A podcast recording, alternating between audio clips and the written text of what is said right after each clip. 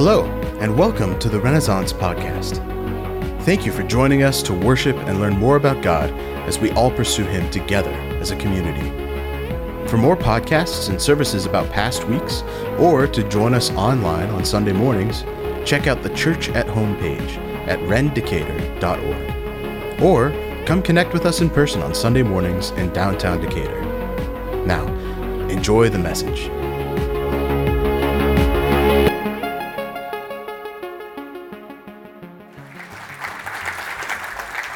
Brian can only hope to be as cool as me, is what he's trying to say. Well, welcome, Brian Talty, First Christian, lead pastor there. What a wonderful man. What a wonderful church. Just so you know, we see First Christian as like a big brother to us, and they help us in so many things. And we're so thankful for them. And the fact that he would take time out of his busy schedule to let us do something so silly like that is just so, so great. Anyways, we love Brian. Um, welcome to Renaissance. My name is Jeff. If we haven't had a chance to meet, I'm one of the leaders here at the church. And Merry Christmas to you. Are you ready for Christmas? Too late. Here it comes. It's coming tomorrow. If you're not ready, you're not ready. I'm just saying. And I was at the mall yesterday, and you know, come on, let's Hickory Point Mall. Oh, but but Von Maur was hopping. I'm just saying. A lot of people in their last minute gift shopping, buying cologne and perfume and all this stuff to to tell your loved one you don't like how they smell. That's what those those gifts are saying. Um, well, we are in our uh, fourth and final week of a Christmas series that we've entitled Christmas Lists. And we're just taking this idea that we as people use lists to sort of um, plan our day, to help us get things accomplished. And no, no other time um, in our year is probably more appropriate to make lists than around Christmas time. As a kid, I remember my parents giving me a, piece, a, blank piece of paper and saying, Hey, write your list down of Christmas gifts that you want for Christmas. I'm like, Yes, this is awesome. But we use gifts a lot of times just to make sure we don't miss something. I bet some of you have gifts uh, or lists of people that you want to buy gifts for, and you check them off as you buy the gifts to make sure that your Aunt B isn't missed or someone like that. And we use gifts to go to the grocery store to make sure that we get the pork loin or the cranberry stuff or whatever you're making for Christmas dinner. You have those lists. And, and we love to use lists. And so we took this idea what would it look like if we, if we used that idea to just speak about the Christmas message? And so, week one of our Christmas list series, we, talk about, we talked about the ultimate gift that a person could give and or receive. And we even asked people in the little video what's the, uh, the, the, greatest gift you could give someone if you could give them anything? And, and we played around with that idea and we began to question this idea. Like what if what if we could go to god and we could stick a microphone in his face and say what's the what's the ultimate gift that you would love to give someone? And we needn't look no further than his son jesus because Jesus is the ultimate gift. In fact, we could even argue that of all the lists that God might have, there's only one item on it, and it is Jesus. He is the gift given to the world. Week two, we talked about the ever changing list. You know, oftentimes we have a, a, list or a plan of how we want things to go, and, and sometimes they just get interrupted. And we have to be people that can kind of go with the flow, especially this time of year. Like Christmas, you can ruin your Christmas if you just don't go with the flow. Say amen. Yes, you got to be flexible. And so he looked week two at the story of Mary, Mary and Joseph, a young couple betrothed, right? Just looking forward to starting their marriage together, maybe moving to the countryside, the Galilean countryside, just live a simple life. And then an angel named Gabriel came in and just flipped that whole thing upside down and said, Oh, by the way, Mary, you're going to have a child, and that child's going to be the Son of God, and his name is going to be Jesus. And so they had to learn to flex in their schedule and everything. And so we talked about that. And then last week we talked about uh, the angels, as Samantha read during our worship time in uh, Luke chapter 2, that the angels came to the shepherds out in the fields at, at night and, and told them three things to do not fear because there's been good news of great joy that is for all of the people. This triad of lists has been given to the world that we might focus upon Jesus Christ. He is the good news that God has come to judge the sin in the world through his son Jesus, and we have joy and great joy because of it. Say amen? Yes, and then this week we talk about the gifts for a king. We're going to spend this week talking about this little obscure story in Matthew's gospel where some wise men, or they're oftentimes called magi, they, they leave their land and come to where Jesus is and they present gifts to him. And so we want to look at those three gifts that we just sang about gold, frankincense, and what is it? Myrrh. Well done. You sound like you're cold. Myrrh, myrrh, myrrh. So we'll do that.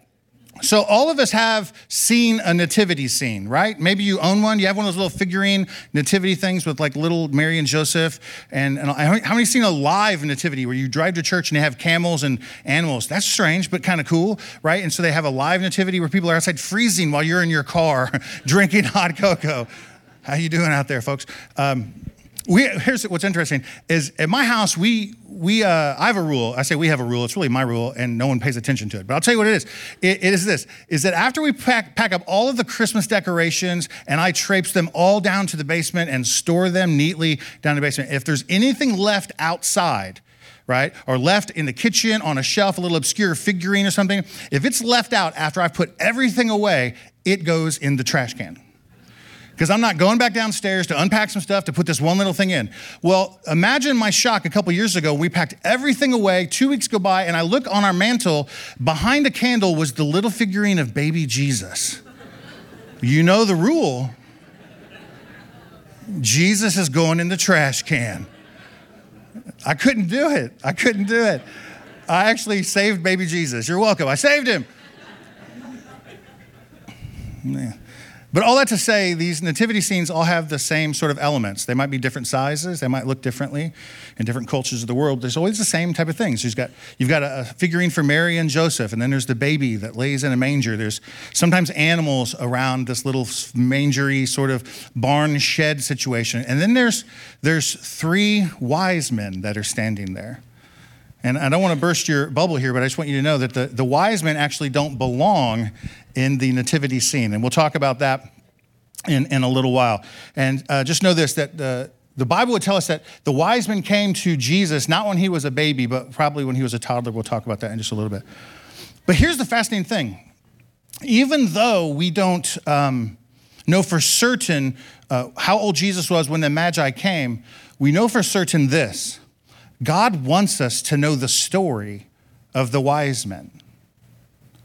He wants us to know. Uh, Matthew, there's Matthew, Mark, Luke, and John, and those four biographies of Jesus. Matthew is the only one that records this story. No one else talks about this. But we believe here at Renaissance that the Bible is the inspired word of God. Yes, we believe that. And if that's true, then the story that Matthew paints for us with the birth story, the nativity of Jesus, including these three wise men, it must be for our benefit. And so today we want to look to this story and not to try to focus on when the wise men came, how old was Jesus, and was it just three of them or was there 30 of them? We're not going to get caught in those particulars. We're going to let the main thing be the main thing. And the main thing that, that Matthew tells us is that wise men came to Jesus and they brought him gifts. And those three gifts listed, and there may have been more. We're not even going to debate that. There may have been a whole lot more. We're going to focus on the three gifts because I believe that what, the, what Matthew is trying to do for us, he's trying to underscore an aspect or so, three different aspects of who Jesus is in the giving of these three gifts. So, that being said, that's my work set before us. I'll go quick and I'll get you out of here in 55 minutes. We good? All right, just kidding. We're going to get out of here early because uh, daddy's got to go home and take a nap. I'm just saying. So, preach. That gets a preach. I've said, just so you know, I've said Jesus is King, Lord, all these things.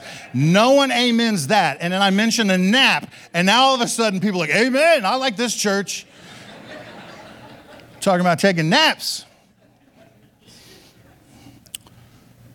Anyways, in, in Matthew chapter 2, we read this obscure little story. Starting here in verse 1, it says this that after Jesus was born in Bethlehem of Judea in the days of Herod the king, there's a little time stamp that Matthew gives us. So, you know, we can look back and sort of see about what time this happened because we know when Herod was king in Judea.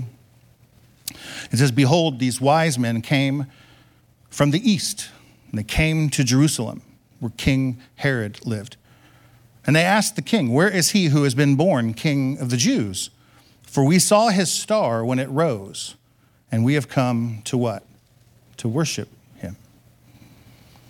What's interesting is that the Magi come from the east. We don't know specifically where they come from. We don't know much about them. We know that they were highly educated, they were well versed in the ancient prophecies pertaining to future events.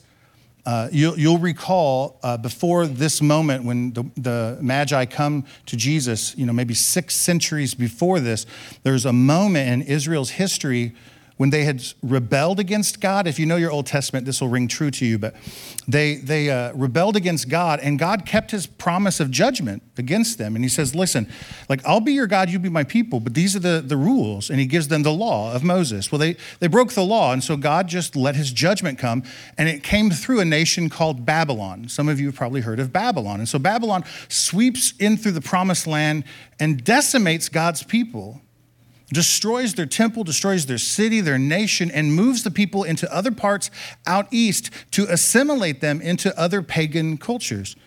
And the king of Babylon was a man named Nebuchadnezzar. Nebuchadnezzar, when they're pulling people out of Israel and taking them into Babylon, Nebuchadnezzar picked a few people to work with him specifically. One of them was a man named Daniel. How many of you heard of the name Daniel? How about Shadrach, Meshach, and Abednego? If you know that story, the fiery furnace, Daniel in the lion's den. Well, this is that Daniel. In fact, Daniel has a book in the Old Testament named after him. It's about his prophecies concerning the things of God. And we can know a lot about who Daniel was, but we know that he was taken into captivity by the king Nebuchadnezzar, chosen by the king given a new non Jewish name, and trained in the ways of the Babylonians for three years, and after which he would then enter into the king's service. Well, one night, King Nebuchadnezzar has this terrible and troubling dream. And he calls all of his enchanters and prophets and seers, and he asks all of them to interpret his dream, but they could not. But God gave Daniel the interpretation of the dream. He just gave it to him at night. And so Daniel goes to the king and tells him, I know what your dream means. And this helped the king. And he was overjoyed and he was amazed. And so he then promoted Daniel to be ruler over the whole province of Babylon and the chief prefect over all of the, wait for it, wise men of Babylon. This obscure little portion of Daniel that I, I caught this last week that he was um, made the authority over all of the wise men of the Babylonian kings prophets and seers and all of their wise men. So it's possible, now we're truly guessing at this point, it's possible that Daniel was the one who shared, right, to all of these wise men under his tutelage, all of the Jewish people's prophecies concerning a future coming king and Messiah, the one who would one day deliver his people from their enemy and in fact, in the book of Daniel, chapter 7, verse 13, we see one of Daniel's prophecies concerning Jesus who is to come. Look at this, verse 13. He says, I saw in the night visions, and behold, with the clouds of heaven there came one like the Son of Man, speaking of someone, a person. And he came to the Ancient of Days, which is another name for the Lord God. And he came to God, and he was presented before him. And verse 14, it says, And to him was given the dominion and the glory and the kingdom so that all the peoples, the nations, and the languages would serve him. And his dominion is an, an everlasting dominion which shall not pass away. And his kingdom is one that will never be what? Destroyed. Now, this is a vision that Daniel has of Jesus, the Son of God, come to earth in the shape of a man, God with us. He has some six, seven hundred years before Jesus is born. And even though Jesus is not mentioned by name, this is who he is talking about. This is Jesus. One day, all of the nations will bow before Jesus. All tongues, all tribes will come and worship him freely or forcefully. They will bend the knee before this great, oh my gosh, this great king who has come. Now, since Daniel was over all of these wise men in the eastern kingdom of Babylon, we can surmise that it's possible that these wise men in Matthew's story that have traveled from the east all the way to where Jesus was, it's possible that they were looking for the Messiah and the king because of the words that Daniel had spoken to their forefathers 600 years ago. For centuries, these magi have passed down from generation to generation to generation about this future coming Messiah. All the while, they are looking for the perfect timing to see its fulfillment. And then, and then one day they see a sign. a star. One star against the backdrop of a billion stars. And yet they see it. Uh, I could just say this this is not in my notes. God is doing so much in the lives of his people for those who have eyes to see. For those people who have eyes to see what God might be doing. It is so easy for us to just get busy looking at all the things that we think are just normal and natural. And when God intervenes into our world, we miss it because we don't see the unexpected. Our heads are down, we're pulling the work behind us, we're nosing through all the stuff that we've got to do, and we don't look up to see the work that God is doing. Is this making sense? To anyone? But Matthew records this message and lets us know that these magi, even though they were Gentile, not Jewish, even though, right, this isn't like their king they've been waiting for, they knew a king would come, and when God broke in, they saw it and moved towards it. So by the time the Magi arrived, Jesus was probably not a baby any longer because they had to travel some great distance. Matthew doesn't even use the word for baby when he's talking about Jesus. But when they get to, um, after they leave Herod from Jerusalem and find their way to where Jesus and his parents are, uh, this is what happens next. And this is what we read in verse 11 of Matthew chapter 2. It says that they go into the house and they saw the child. Again, this is the word that Matthew chooses, not a baby, with Mary. And they fell down and what? They worshiped him. And then, opening their treasures, they offered him gifts gold and frankincense, and everyone, myrrh. Hmm, myrrh. So, moving quickly now, these three gifts speak to some capacity of who Jesus is. These three gifts speak to us from the Lord as to who Jesus is. The, the, these are symbolic of who he is. So let's go through them one by one. Gold, gold. First gift. As was customary for royal visits, these wise men, they come bearing treasured gifts intended to bring honor and glory to this newborn king. And as it is today, gold in their day was a valued commodity. Um, there are other types of assets that you can read about in the Bible. The Bible talks about people who are wealthy because they have uh, precious metals, they have livestock, servants. I think one of them says wives. I don't know how you're wealthy to have more than one wife, but you know, I'm just saying. Uh, but accumulation of gold was another chief measure of wealth, and primarily because of its scarcity. Gold was associated with royalty and nobility. There's even an Old Testament story about a queen named Sheba who travels great distance to see the great king of Israel named Solomon, and she brings with her a treasure of gold to give him to show him honor. And all of that is to say this this is underscoring for us a reality that Jesus is a king. That he is a king. That the wise men's gift of gold have been foreshadowed to show us that aspect of who Jesus is. And there's actually another component about the gold gift that we might miss. In the Old, in the Old Testament, there, there's this thing that we talk about called the Old Covenant, where God's people were, were sort of bound by these laws that we mentioned, the, law, the law of Moses, to sort of worship God. And, and they had this special place for worship called the tabernacle or the temple. And inside this tabernacle or temple, there's this holy place. And in fact, it's sometimes called the Holy of Holies. It's like the very center of, of God's worship. And it's the place where God dwelt. He, he lived there. And, and, and, and the high priest of God would go in there once a year on a special special day called the Day of Atonement, and he would make a sacrifice for his people. But the, the Bible, when it explains this Holy of Holies, it says the whole place is filled with, guess what? Gold. That this baby is something more than just a baby. And this gift of gold teaches us something greater that he is a king, and it speaks to his future sacrifice that he will make and the atonement that he will make for us. Next gift, ready? Frankincense. That's fun to say. Second gift called frankincense. And frankincense is this aromatic gum resin that is still widely used in parts of the Middle East and uh, even Africa today. It's produced by scraping like the sides of some of these certain types of trees that are native to their lands. And then these little beads of resin sort of form on the outside of the tree. And they scrape those off, they form it into like a little paste, a little gum resin. And then when they burn it, it creates this strong and beautiful aroma.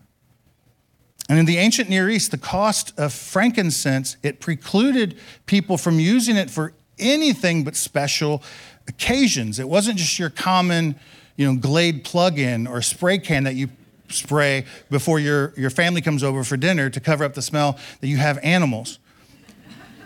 It does not, just so you know. We can tell you have pets, and they don't always go outside. We try, it doesn't work. All that to say, this is a special incense and aroma that is used only um, during the worship of a deity. That on, on, they would only burn this in worship towards a God. And this gift that the Magi bring to Jesus is a gift to be used only in the worship of a God. We are learning here that not only is Jesus a king whose, whose kingdom will never end, but he is in fact God. That he is God with us, Emmanuel. That's what we mean when we sing Emmanuel or say Emmanuel. And, as with this gold, frankincense, it, it applied this, this connection to the temple worship when they would burn incense in the temple, it was, it was often given during times of prayer. And so we would see the smoke leave the tent or the tabernacle or the temple and make its way to heaven. And it was be, to be symbol, symbolic of our prayers that are going up to God. And the, and the Old Testament even precluded the, the use of any other incense in temple worship. It had to be frankincense.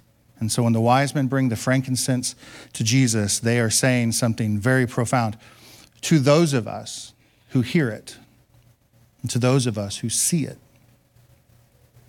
Lastly, the wise men brought myrrh as a gift to the child. It's also a fragrant, fragrant spice derived from the sap of a tree, and it can be used as incense as well. But the ancient world also had other uses for it as well. It was used mixed with oils uh, to make anointing oils, it was mixed with other things to make perfumes, and it was even imbibed to, imbibed to be a, um, imbibed rather, to be a medicinal tonic. In the Old Testament, myrrh was used in a mixture of oil to make anointing oil. And so the, the Magi are teaching us here that Jesus is also not just a king, not just God, but he's actually a priest, because the Old Testament priests were anointed with an oil made with myrrh. And so there's a theological point that's being underscored here that Jesus is a priest. A high priest is what the writer of Hebrews calls us, the great high priest for us.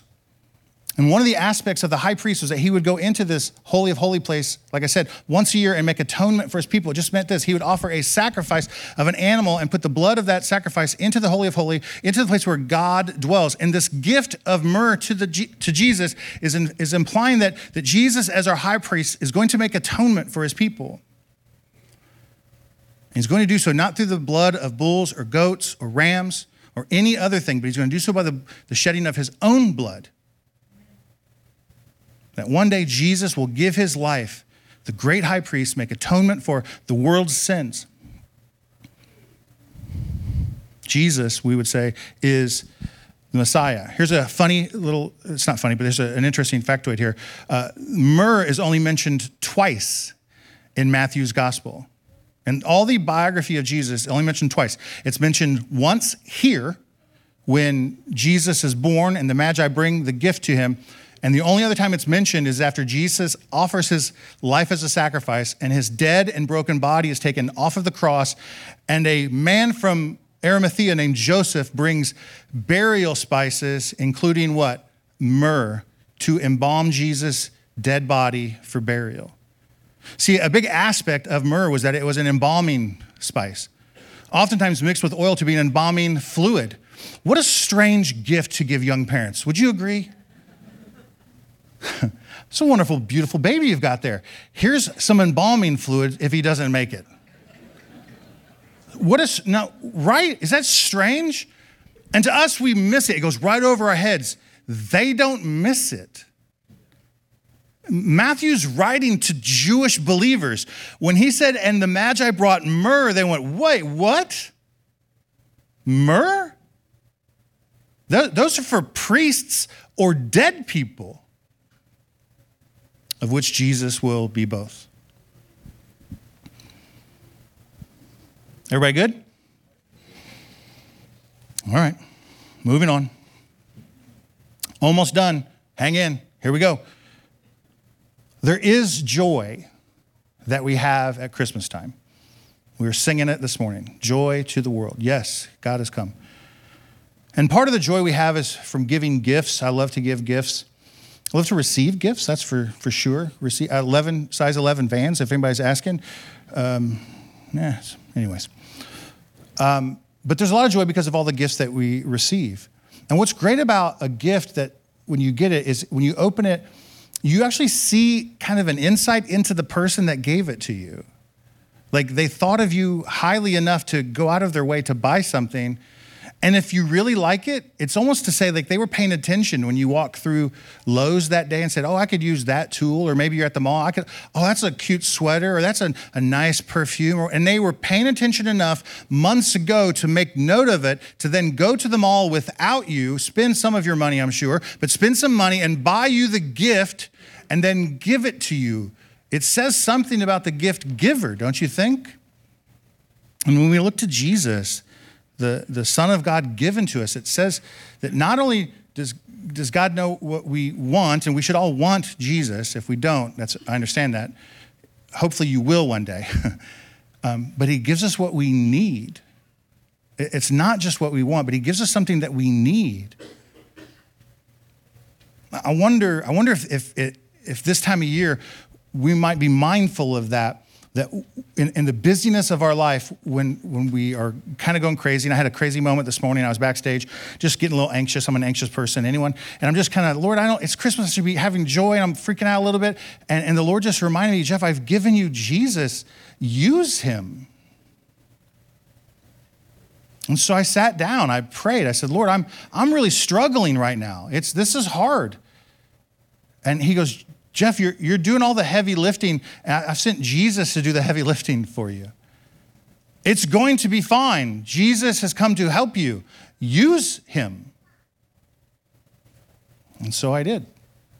I prayed this morning. And some of you, hopefully, those words will be an encouragement to you these next several days as friends and family make their way over, or you travel to other places, and the, the stress and the chaos the holidays can just overtake you. Just remember, Jesus has given you a gift, and, and if you need help, He can help. Uh, how's He going to help me, Jeff? I don't know, but He helps. he helps. Matthew's gospel teaches us that, that not only can we be people who receive gifts, but at this Christmas season, we should be mindful of the gifts that we give. The Magi left everything. They left whatever behind, their businesses. We don't know what they had, families. We don't know how many people came with them. We just know this that when they saw the sign that God was doing something, they packed up the camel and they moved towards Jesus's. They moved to where God was doing something and they brought him gifts. So, this season, if joy eludes you, if joy escapes you, just be mindful of the gift that God has given you and return to Him something in return. And so the gifts of the Magi can remind us of this that we first can give God our belief. John talked about this this morning in our call to worship. Our work is to believe. Our gift to God is to believe that Jesus is the King who reigns over a kingdom that will never end. Say amen. Yes and we are his subjects, which we don't like to say in America. We don't like to be subject to anyone. Tough. he's king. You are not. And he's good all the time. And he wants us to live a fruitful and abundant life. Jesus is the way into that. Secondly, we know that not only was he king, but he's also God. There's no way a mere person, a mere human, could sacrifice God's reconciling sinful man and a holy God. No person could do that. God himself is the only one who could absorb all of that wrath that was poured out on sin at the cross. Only Christ could bring a sacrifice that would propitiate heaven's wrath and endure forever. It is an eternal sacrifice. We do not have to drag animals to church with us. Say amen. Thank you. What a housekeeping mess that would be. And lastly, we turn to Jesus and we trust him as our high priest, that he does make atonement for us. And unlike the people of the Old Testament had to do that repeatedly year after year after year, when Jesus makes atonement for us by his shed blood, it is eternal and forever. So the Magi, they pursued Jesus. And so too, we should chase after Jesus without hesitation, letting him be the guiding star that is in our life. I actually found this quote. I didn't share it at the nine o'clock service, so you get this. This is bonus. Are you guys ready? It's from Pope Francis. And you're like, well, a Catholic? Yeah, a Catholic. He said this recently. He said, It's not enough to know where Jesus was born if we don't go there. It's not enough to know that Jesus was born if we do not encounter him. When his place becomes our place, when his time becomes our time, when his person becomes our life, then all of the prophecies that are contained in the Bible, they come to fulfillment in and through us in his life. Jesus is born within us. He becomes the living God for us. And so today, I just ask that we be a people who imitate the Magi, imitate the wise men, and do not hesitate, but go to God and give him your life because he is the one deserving of it. Amen? Let's pray together. Lord, thank you. what a great day. What a good group of people, Lord. Thank you for everything that you do. Help us to reflect on these profound truths contained in Matthew's gospel and the Word of God that reminds us this Christmas season the story of Jesus, the newborn King. Help us to acknowledge and understand the significance of the gifts that speak to his royal majesty, his deity, and his sacrificial purpose as our Savior. Lord, just as these wise men presented these gifts with both reverence and understanding, may we too give reverence and understanding and offer our lives to Jesus. May we see him as our eternal King, fully divine the great priest who atones for our sins. And so, as we approach the celebration of his birth tomorrow morning, when the coffee makers turn on, Lord, and the lights brighten a darkened room, and the children run downstairs to see the presents, Lord, may we just take a moment and pause to remember everything that you have done for us. May our hearts be open and our worship sincere. And may we give you ourselves this Christmas season. It's in Jesus' name we pray. Amen. Amen.